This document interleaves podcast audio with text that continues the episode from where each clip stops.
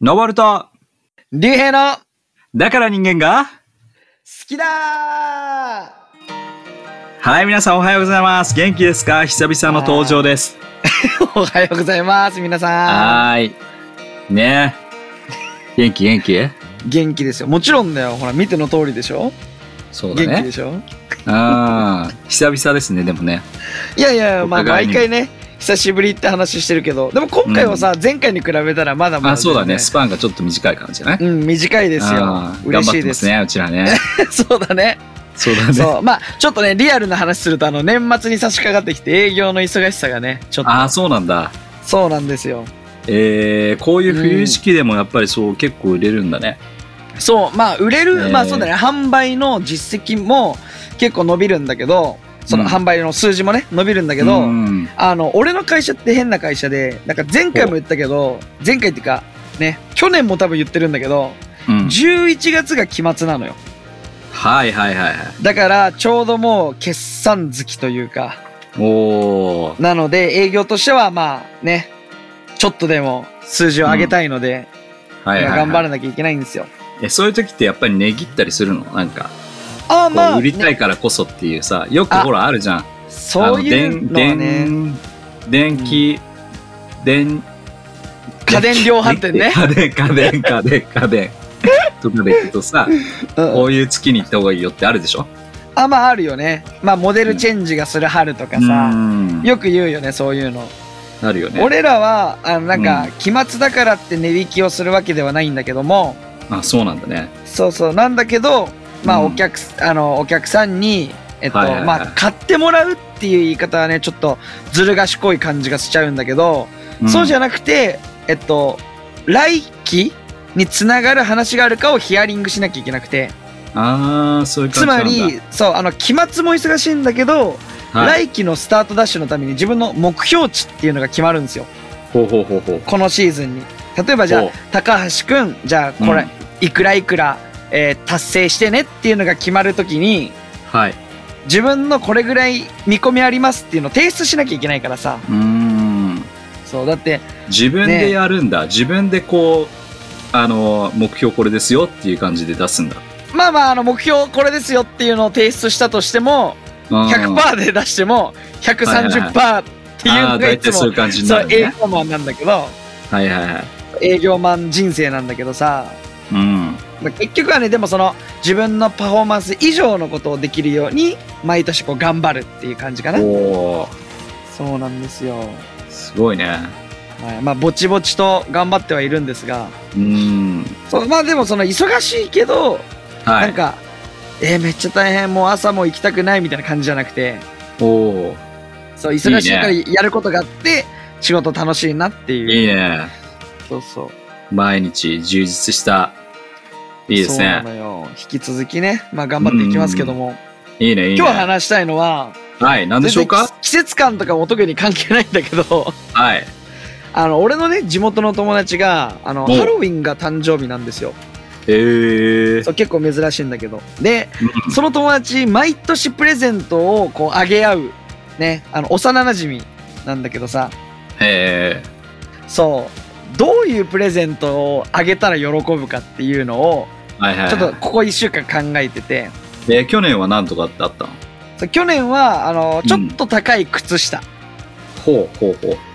え予算はどれくらいなのあいや予算はね結構ねまあ6000円だったり1万円しなかったり結構するねあ結構いいやつをねお互いあげ合ってるあーえね6000円の何ソックスってどういうことそうあのね一足3000円のソックスがあるんですよええで普段さ自分でそういうの買わないじゃ買わんない買わない買わないそう買ってもらわだからないと買わないね、うん、そうそう買わそうだからプレゼントにちょうどいいっていう感じでない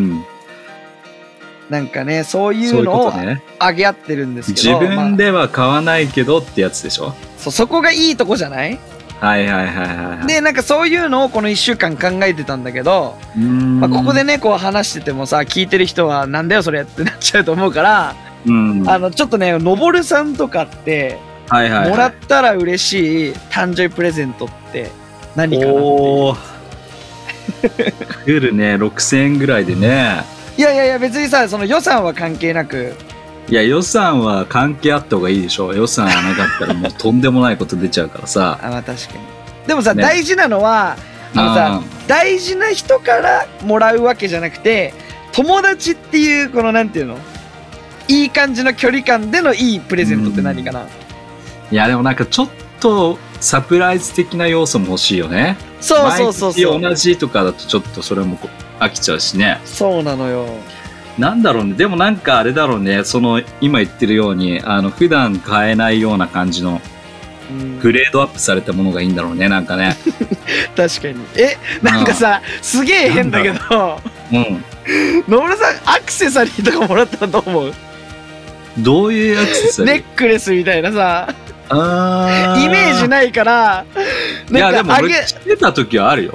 本当うにん、あるよ。あるけどね、えー肩が凝るんだ よ。ネックレスすると。えだからやめそうなた。そう。いや、軽いネックレスがあるのかな。でもなんか、重うジャリジャリした重いの、もう肩こんなと思って、やめたもん。えーあそんなんつけてたんだいや、そんなんつけてた ね。ジャラジャラ系のじゃあ、面ちゃ白いら系ではないけど。まあ、 そうえね意。外えそうなんだなんだろそうねの頃ののぼるさん知らないからさなんだろうね、でもね。なんか、そうね、アイ ロン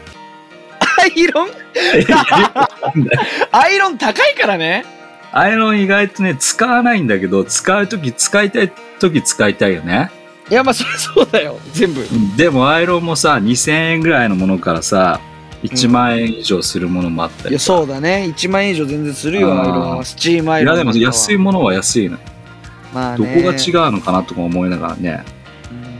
うんうん、俺ほら、スーツは着ないからさ、スあーそツっか着そるっか人に関してはさ、もう毎日必要だっていう人いるいやもう絶対必要だよマストだようちうはんでもアイロンって俺大っ嫌いね。大嫌いね知らないよそのあそうなの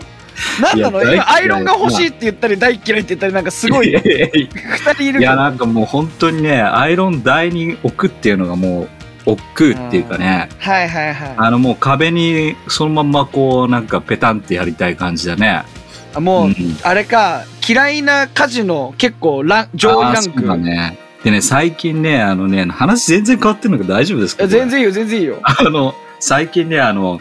ほら小学校とかさ中学校のさあの月に1回ぐらい給食当番回ってくるじゃんあるわー給食当番回ってくるとさこうそうあ回ってくるのはあの割烹着なんつうの割烹着 かっっていうんだっけぽぎかっぽぎや言う言う言うねこうそう回ってきてさ、給食あれやらなきゃいけないんだけど中学校ばっかでかいのよでかいよねあれ全員着れるようにねさでかいどころじゃなくもうなんかほら科学者みたいな感じのあのもう本当に膝下以上隠れるぐらいの大きさがあって洗うのはいいんだけどさあれはアイロンかけるのはもうかなりの億劫でわかるわかるっていうか俺はその確かに中学高校はうん母ちゃんがやってくれてたな、いや大変だよ母ちゃん親がやってたな確かにしかもね、本当にね、あの、月曜日とか、月曜日の用意するっていうのがさ、日曜日のさ、夜とかに用意し始めたりするじゃん。そしたらなんで出ささ、ないのって ねなんそう、出てくるわけよ。もう明日だよって乾かないよっていう話になるわけじゃ ん。もうそれはねもう日本中もう今うなずいてるよ本当だよわかなるわ。かるっていやあれ、必要必要じゃない必要あれだじゃなっいてだってエプロンでよくない一週エプロンでいいし、だってうん1週間の中でもさまあ1日の中でもあそこの時間しか着ないわけでしょそうなんですよ。もちろん汗はかいてないしさそうそうそう。で頭にかぶるのは洗濯するのはわかるよああ、わかるわかるわかる。ねでもねあの白衣の方までさ難しいそうなよんねですよで、こないださ、だからさ、こないだやったのよ、それをね。 そうなん愚だ痴ってる感じだねこれねこの 間っていきなりさまさ次の週席替えしたらしくてさおおいきなり席替えするとまた班が変わるじゃんそうだね2連チャン2連チャンでこれ来るわけよ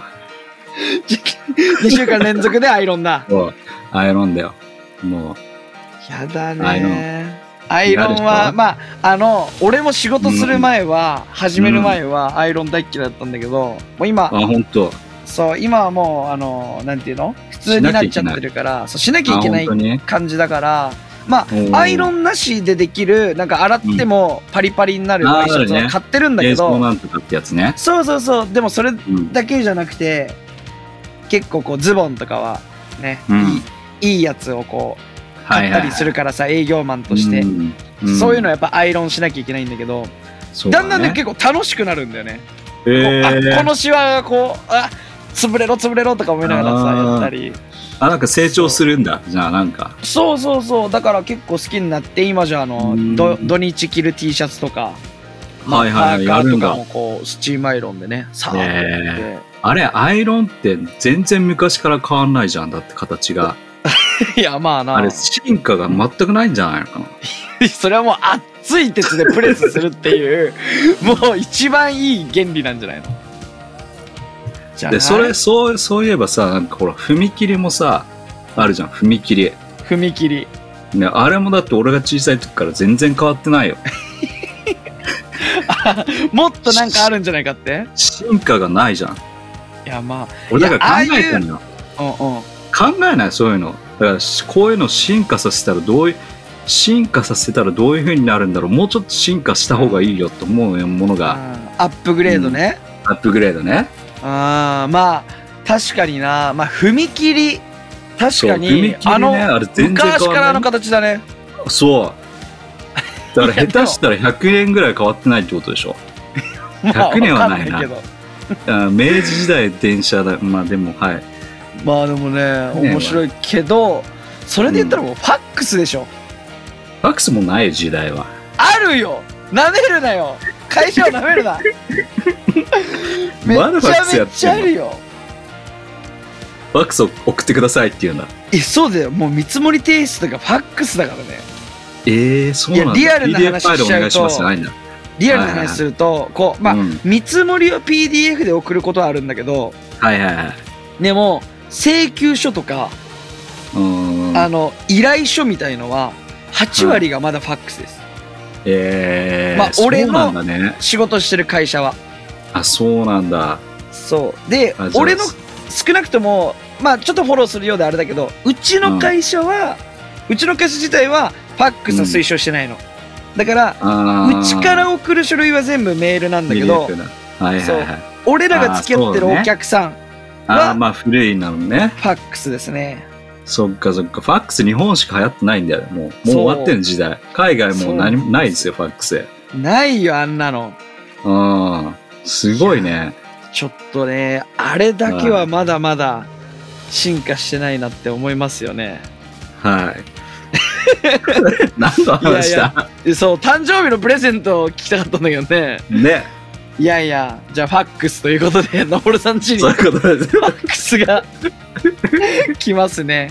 わかりました。ということはでい13分話してしまったのでね、はい。はい、そろそろ本題に入っていきたいと思うんだけども、ええ。あの、今日はね、あの、先週というか、前やった、先週じゃないんだよね、またいつも言ってるけど、 前回やったの前が、えっ、と、ちょうどね、あの、戦国時代の、お二人の、お人物を取り上げてっていう話をしたと思うんだけども、はい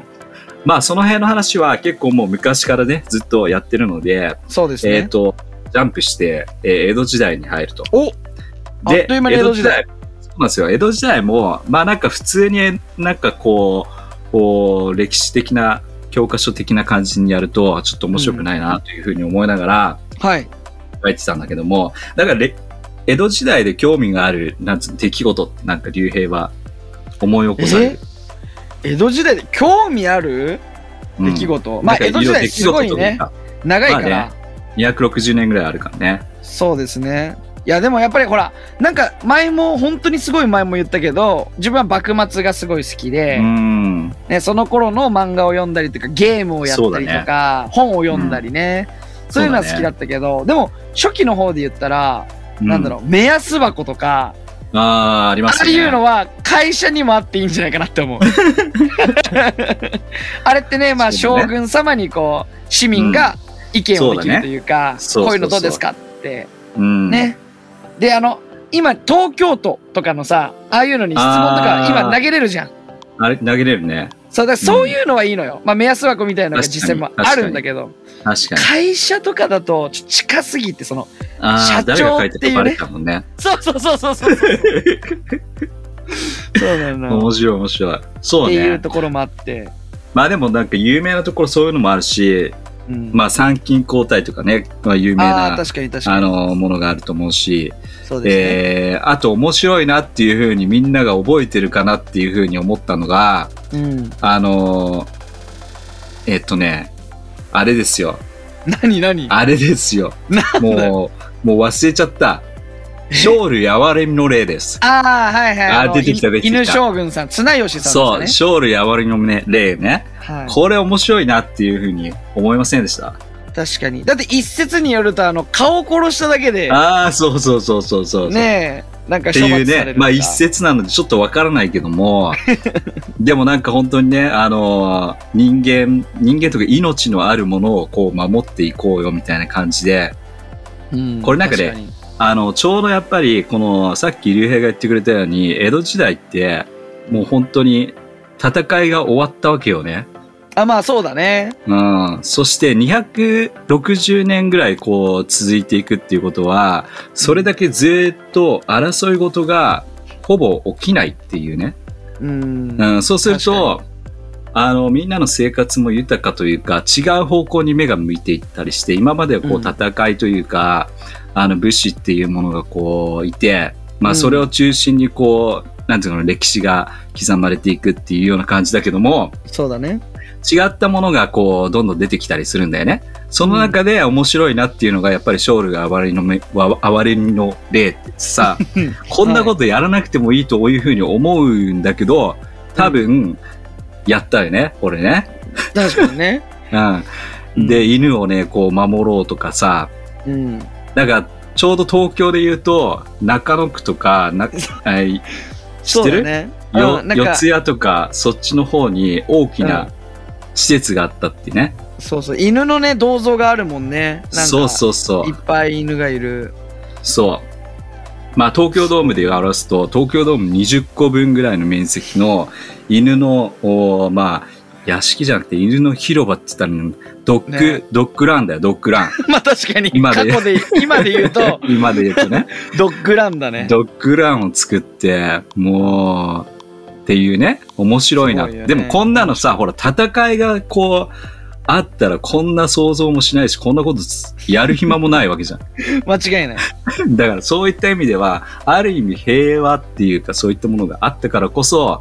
うんまあいろんなものが出来上がってきたのかななんていうふうに思って、なるほどで、あの、実際ね、あの、ちょっと今日は経済的な話もしていきたいなというふうに思って、江戸時代の経済力。うん。まあ今と、今とね、全然違う生活もしてるっちゃしてるんだけども、うんこう、まああの、家康、ね、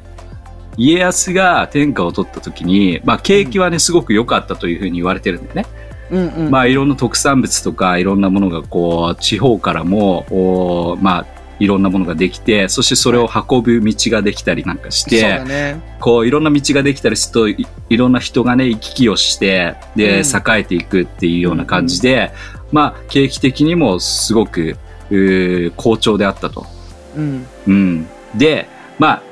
今のさ考え方の中でもさ例えば後継あの景気がいいとかっていうのはさうんやっぱり簡単に言うと、こう、お金がこう、うまく回るっていうまあそうだねことであるわけじゃん。間違いないうん。まあ、それで、逆に不景気っていうのは、みんなちょっとこう、うんまあ、給料も低いかもしれないし、だから低いからこそ、まあ、自分がこう、何か消費しようっていうこともしないし、消費しようっていうことをしないと、企業も儲からないし、企業も儲からないと賃金も上がんないしって言って、こう負のサイクルじゃないけどもみんなこうお金をね使わないでいくそして市場にこうお金がこう回っていかないとどんどん不景気になっていって、うんはいえーまあ経済がっていう風になるんだようね。、んはいうんで一方だから好景気っていうのはお金をこう使いたいっていう思いが出てきて、まあ、将来明るいだろうというふうに思ってみんながお金を使うと。確かにそうすると企業も儲かって、企業が儲かれば、えーそれ従業員にお金をこう還元して給料が上がり、給料が上がればもっと何か買い物をしようっつって消費が増えるというような感じでお金がぐるぐるぐるぐる回るっていうことなんだけども、いいサイクルですねそう。で、えっと、江戸時代の時にも、こういうさ、なんかこう、経済の仕組みっていうのが、そんなにこう、分かってる時ではない。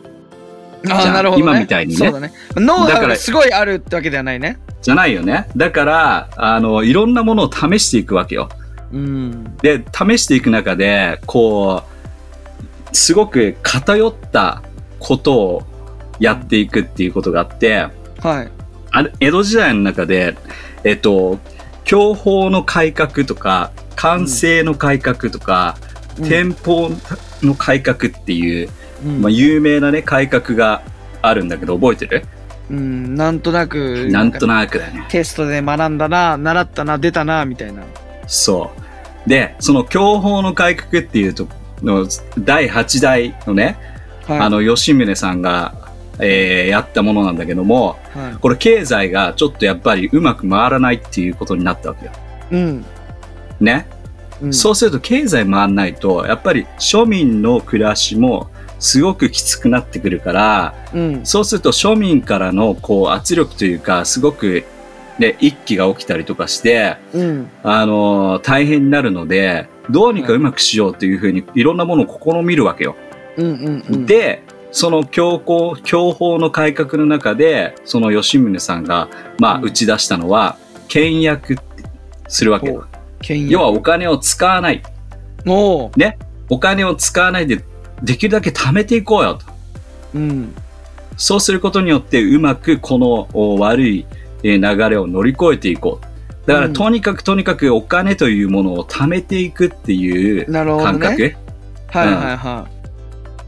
だから、彼は役人にもう倹約しろっていうことを贅沢禁止。贅贅あー沢禁止令を出したわけよ。い。はいはい、なるほどね。うん。で、えっと、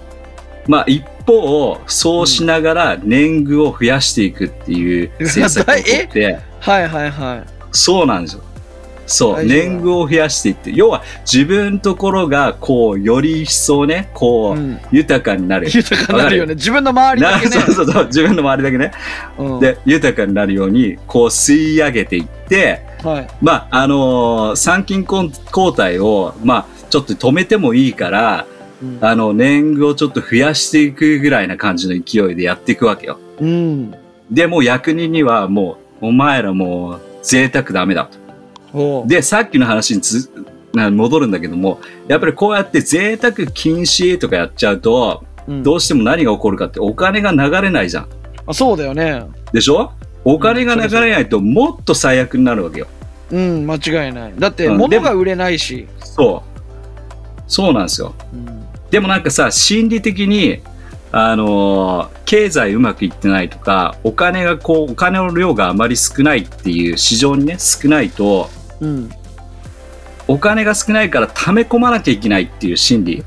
まあそうだね。うん、で、使っちゃいけないっていう心理。うん。できるだけ使うなと。う。うんん。贅沢しないわっかるわかていう感じでなっていくの余計これ悪くなってるうん、間違いないほ。んでだからこの時代すごく大変だった。なるほど。し庶民はね、市民は。そう庶民も大変だしこうもう庶民が一番大変 よ本当にうん。まあ商売人も大変だね。営業商とし売てには。も商売もだから江戸時代の時は商商売人とかすごいいろんなものが出来上がってきた中でやっぱりすごいこれ打撃を受けるわけね、本当だね。うん、でそのその次の時代の時に、うんあ、のた田沼意次っていう人が現れるんだけども、いましたね。い、たでしょこの人けすごい頭の切れる人でうん。このままじゃダメだとうん。で、でまず最初に、あの、米、い今までね、こう、何かをこう買ったりする部分とか、うん。そういう中で米っていうものが、あの、なんつうのかな、お金の代わりみたいな感じの部分があって、うん。で、そこからちょっと、米というものよりも紙幣っていうものをちゃんと用いてうんいくっていうことを打ち出したわけ。うんで、ま、た、あのーこの当時北海道って蝦夷地っていう風に言われてたところがあるんだけども、その資資源をこう開発したりとか、うん。あとは株仲間って言って、あ、のーなんか独占的に商売をすることができる人たちをこうね、作って、そこから税金を一気に抜くっていう、ほう。いうようなやり方をしたいだから庶民からこう全全部取り上げるっていうよりもそういったね、あのなんつうのあるところから活躍してる持ってくみたいなそうそうそうそうはいはいはい。しかも活躍してるところから、あの、ちゃんと吸い上げるっていうようなことをやって、いく政策を立立てたりとか、なるほど。うん。ただね、これ、不人気だったの。あら、不人気なんうんだ、これ。今で言うと、こういうやり方の方が絶対経済は戻るんだけど、うん要するにお金がちゃんとお流れるような仕組みがこう、ね、いろんな資源開発をしてそこで資源開発することによってまたお金を使うことによってまたその、ね、開発してくれたところが儲かったりとかいろいなるろほどねね。あのーこう、うん、お金が流れるわけよでうもんこれが、あのー反対する人が多くてあれ結、局これ潰れてしまうこのやり方ねあこのやり方ダメだと。そう。なるほそどして次に完成の改革っていう風にがやってくるんだけどもう、ん。あの松平定信っていう名前だけ知ってるかもしれないね。はいはい。ありましたね。なんか、はい覚えてるな。田沼興継と毎回セットで覚えるみたいな。うん、そうそうそう。ほんでこの人は全く逆のことする。おう逆のことする。要はもう倹約またこう倹約、倹約しよう。もう本当にセービングしようって。だかはいはらいセービングして、セービングしてっていうような感じで、そしてね、あのーまあ、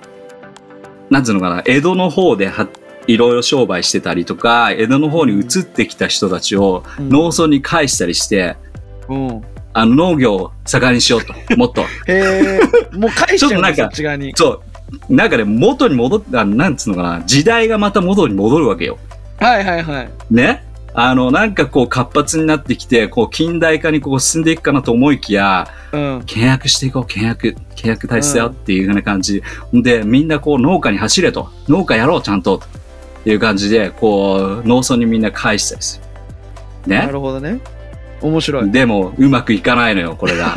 ほんないでと、至るところでやっぱり一揆が起きたりとか、反乱が起きるわけよ。はい。で、それが完成の改革って、これ、えー歴史の教科書に出てくるよね。この3つね。2つ目ね。その次が天保の改革っていうところがあって、うん。まあ、これも、また、最悪なんよ。おうもう最悪あのなー三連チャンだ。最悪3連チャンなのよ。これまたね、あの、さっき言った独占的に商売ができる人たちをこう集めた、こうのん株仲間っていう、うんそのお団体があったんだけども、そこからね、あの、税金をこう取っていくっていう仕組みがあったので、これ解散させようと。ああ、なるほどね。うん、うん。解散させて。はい。なんで、もう本当に農、農村へみんなやっぱりこう、帰れ帰れって言って、おううん。で、もう本当に大変で。で、2年 間で、2年 間で、100何個、100、200個ぐらいの命令を出すと。おうで、市民も大反乱。もう大混乱。やばいじゃん。そう。だからこうやって面白いなっていう、まあ全体像をこう見ていくとね、うんうん。なんかこう、経済ってやっぱり動いてるんだけど、うんその動いている中で、やっぱりこのリーダーがどういう政策を取るのかによって、もう本当に市民は大変よ。いや、そうだよね。そう。で、この当時にこの、やっぱり知恵のある人たちは、やっぱり知恵のあるというか、経験値のある人たちが少なかったせいか、うん。やっぱりどうしても、あの、お金がない、お金がないから、あの、景気が悪いから使っちゃいけないっていうう意識の中でやっていくと、どんどんどんどん、やっぱりもっともっとお景気が悪くなっていくっていうよね。うん。うん。だから新しい、例えばさ、田沼を置き継ぐとかさ、うん。新しいやり方をこう出していくと不人気だったっていう話あるんだけども新しいものに対してやっぱりこう拒否反応する人たちってやっぱりいるわけよね。まあ、いますよね。ね。あのなんか有名なね聞いたことあるかもしれないけどもうんあの1760年ぐらいにあのイギリスでねあの産業革命っていうのが起きたんで起きたの知ってる、うんうんうん。もういろんなものが機械化されてあの今まで手仕事でやってたものがまあ本当に、えー機械をを導入していくと、うんでそれで何が起きたかというと機械がこう仕事をすることによって今まで仕事があった人々がうん仕事がなくなったっていう事件があって、はいはい。何が起きたかっていうとそのその後に数年経った後にこのラッタード運動っていうのが起きるんだけども、うん。聞いたことあるいや、知らない、それは。ラッタード運、ラッ、ラッタード、 何何ラッターの運ラッ動タード運動っていうのは何の運動かというと、はいはい機械をぶち壊す。えー、そうなの機械をぶち壊すんですよ。おう俺らの仕事を戻せと。戻せと。うん。もう、ひたすら壊す。えそんでまた古い時代に戻そうとするんです。ー。はいはいはい。で、こういう流れってなんか歴史の中で結構あるなと思って。で、ちょっとだから、あの、今経済の話をしてきたんだけども、ただね、あの、この新しいものをこう受け入れる間っていう部分の中ではさ、まあ、このラッタード運動もそうなんだ、そう、そうだし、うんあの、江戸時代のいろんな人たちがいろんなね、あの、案を取り入れたんだけど、それに対してこう、きノーっていう人も出てきたりとかしそうて、だねいろんなものが起きたんだけども、この新しいものに対しての、この対応って、やっぱり、みんな新しいからさ、うん。ちょっとよ、こう、新しいものに、こう、抵抗したくなるというかさ、ちょっと怖い意識ってすごくあるんだけど、ある。うん。どうどう どんな質問の仕方 みんなあると思うんだけど、どううん、どうまあでもそうだよね。えーうんまあ新しい、なんだろう、ものに、なんていうの、まあまあ、ちょっとね、あの自分たちと、あの似てるところはあるうっていうとまああるんだけど、それは何かっていうとやっぱりこう、俺たち市民は、うん市民っていう言い方もあれだけどね。一般庶民だよね。俺たち一般庶民は、うん、はい上の決定に従わなきゃいけないじゃん。はいはい。もちまあ、ろん。ぶつくさねも文句は言ってもさ結局上の決定うんにそうだね従うわけですよ、従うでね。大きいコミュニティで見たら日本全体のね、うんトップの人がこうします、うんこういう政策を出しますって言ったら、はいそうなるわけで,、なりますでね。それがどんどんこうちっちゃくなっていくわけじゃんコミュニティがねうん。そうすると変な話家のルールだったりがあるわけですよ、あはいはいこうはい子供心にさこうなんでなんかこうなんていうの俺がゲームずっとやってゲームってさ結構今今になってみるとうん。すごいえーいろんな考えが浮かんだりするいいものっていう反面もありつつ、やりすぎちゃうとお母さんにこうダメだよって言われるものでもあってはいはいはそうそうするとお母さんに従わなきゃいけなくてさなんだよってなるわけじゃん。い。なるね。ね、で今じゃあ社会人である俺はやっぱり会社の方針にこう従うわけですよ。ああ。ね、でちょっと大丈夫脱線、うんそう脱線しがち脱だ線けしていいどよ。うん。だけどこう話をこうなんとなく戻していくとやっぱりこの江戸時代いろんな,、なんていうの前例がない中で新しいことそをうだよね試していくそうなのよね。だ,、からすごい分からなくはないなんていうの新しいこ新しいことを試してうん。きっとうまくいくと思って試してるわけじゃんみんなそうなのよ。リーダーたちは。うん。それがこうあれ思ったよりもうまくいかないなっていうのはうん。あのうまくいかないなって思ってるのはリーダーもそうだと思うけど 市民もすごい思ってると思うんだよね。いや、もう本当に。そうあのこれねちょっと会社の人が聞いてないことを祈るんだけど だ大丈夫よ。言っちゃって今日は。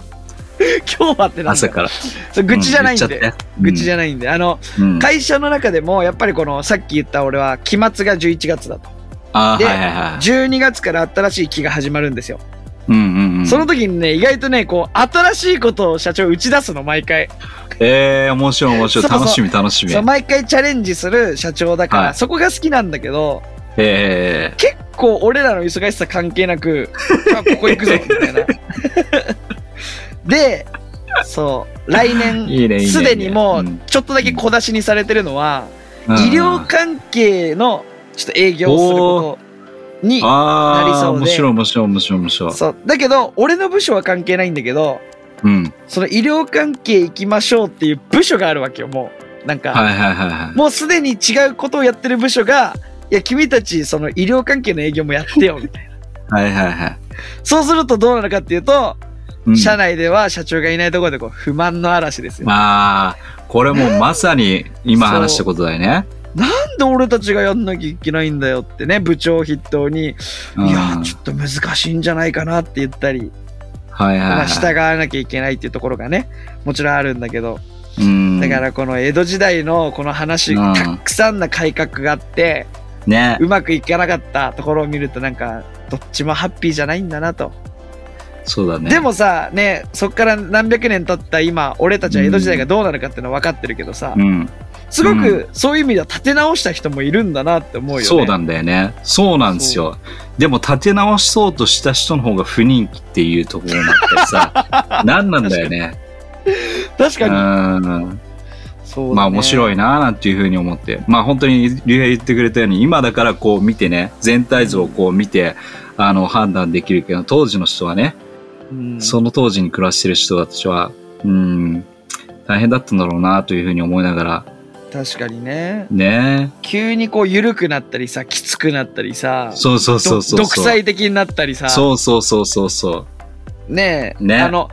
今なんか変な話しちゃうけど、う。うんそ、の日本の例えば総理大臣がはい。変わったとして、うん。すごくこう、すっごい変わるわけじゃないじゃん、日本が。そうだね。わかるなんかこうん。う、すっごい独裁的になるわけでもいないしや、さ。ならないね、それはね。あもちろんう民主主義なところもあるから、国民がある程度選ぶから、そうだねね。そういうなってるんだと思うんだけどうん。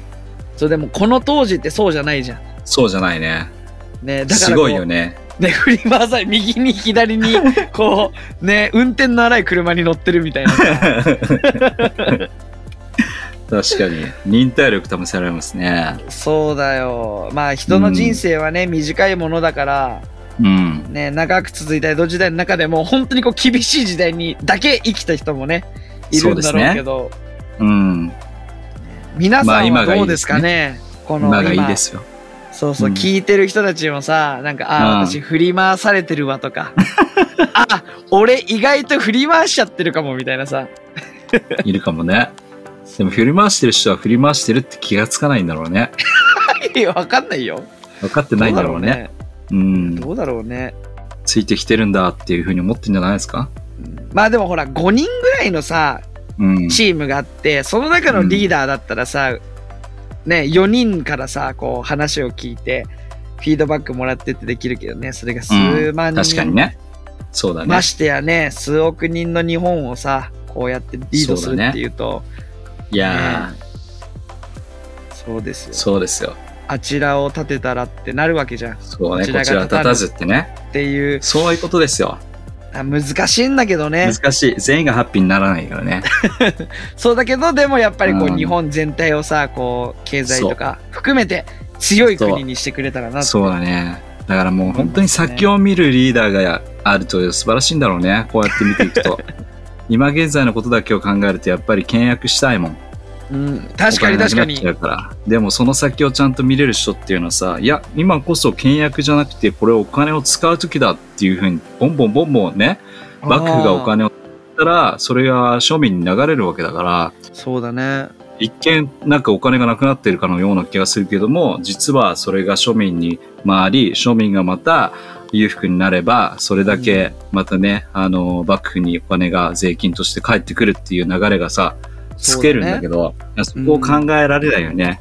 そうまだあ、ね、この時まあ代っていうのもあるし、本当に本当にねそんな簡単に言ったらいいんだけどさ給料の問題だったりね、ねね、物価が上がっててお野菜も上がってて今度そうする といや雨が降らなくてね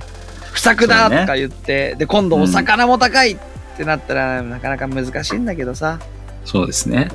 うんはい。今。でもあの決して何か、かを批判するラジオではないので、ね、出すラジオ じゃないですね。は。じゃないいでも、のこでこから学ぶことはっていっぱいあったよ。でも、そう俺ですよ的にはこ結こか構ら学びましょうという学んだね。先を見る。オッケ先を見るいいですねー。いやー はい。という感じで、今日はちょっと違ううー視点から、あーでも面江白戸い時代を見てみました。うんいいですね次もまた、そうですね。次もまたちょっと違う感じで、江戸時代を見ていこうかな、なんていうふうに思います。いいですねあの江戸あちょっと博物館今ちょっとあれ休館中なんですかねああそうだねらしいね来年とかまでなんかなのでねぜひもし復活したら行ってみるといろいろあ、うん江戸時代こうなんだっていうことをね知れるのかなっていうふうに思います、確かにうんいいですね、いやいろいろやっぱりこのラジオは過去を見て今学ぶラジオなそのうでです。やっぱりすごいねこう似てるところもあるなっていうのがねはいはいは面白いよねい。面白い ね。ね数百年前と今とい似てるところある似てるとこあるね。やっぱり面白いなって思いますねそうだね考え方とかそう、同じ人間だから。そうですねうん。いやじゃあ締めちゃってもいいですかねはい、お願いします。はい。来週もまた聞き逃せないね。はい、また次回次お回会いしましょう。お会いしましょう。はい、じゃあまたねね。バイバイ。バイバイ。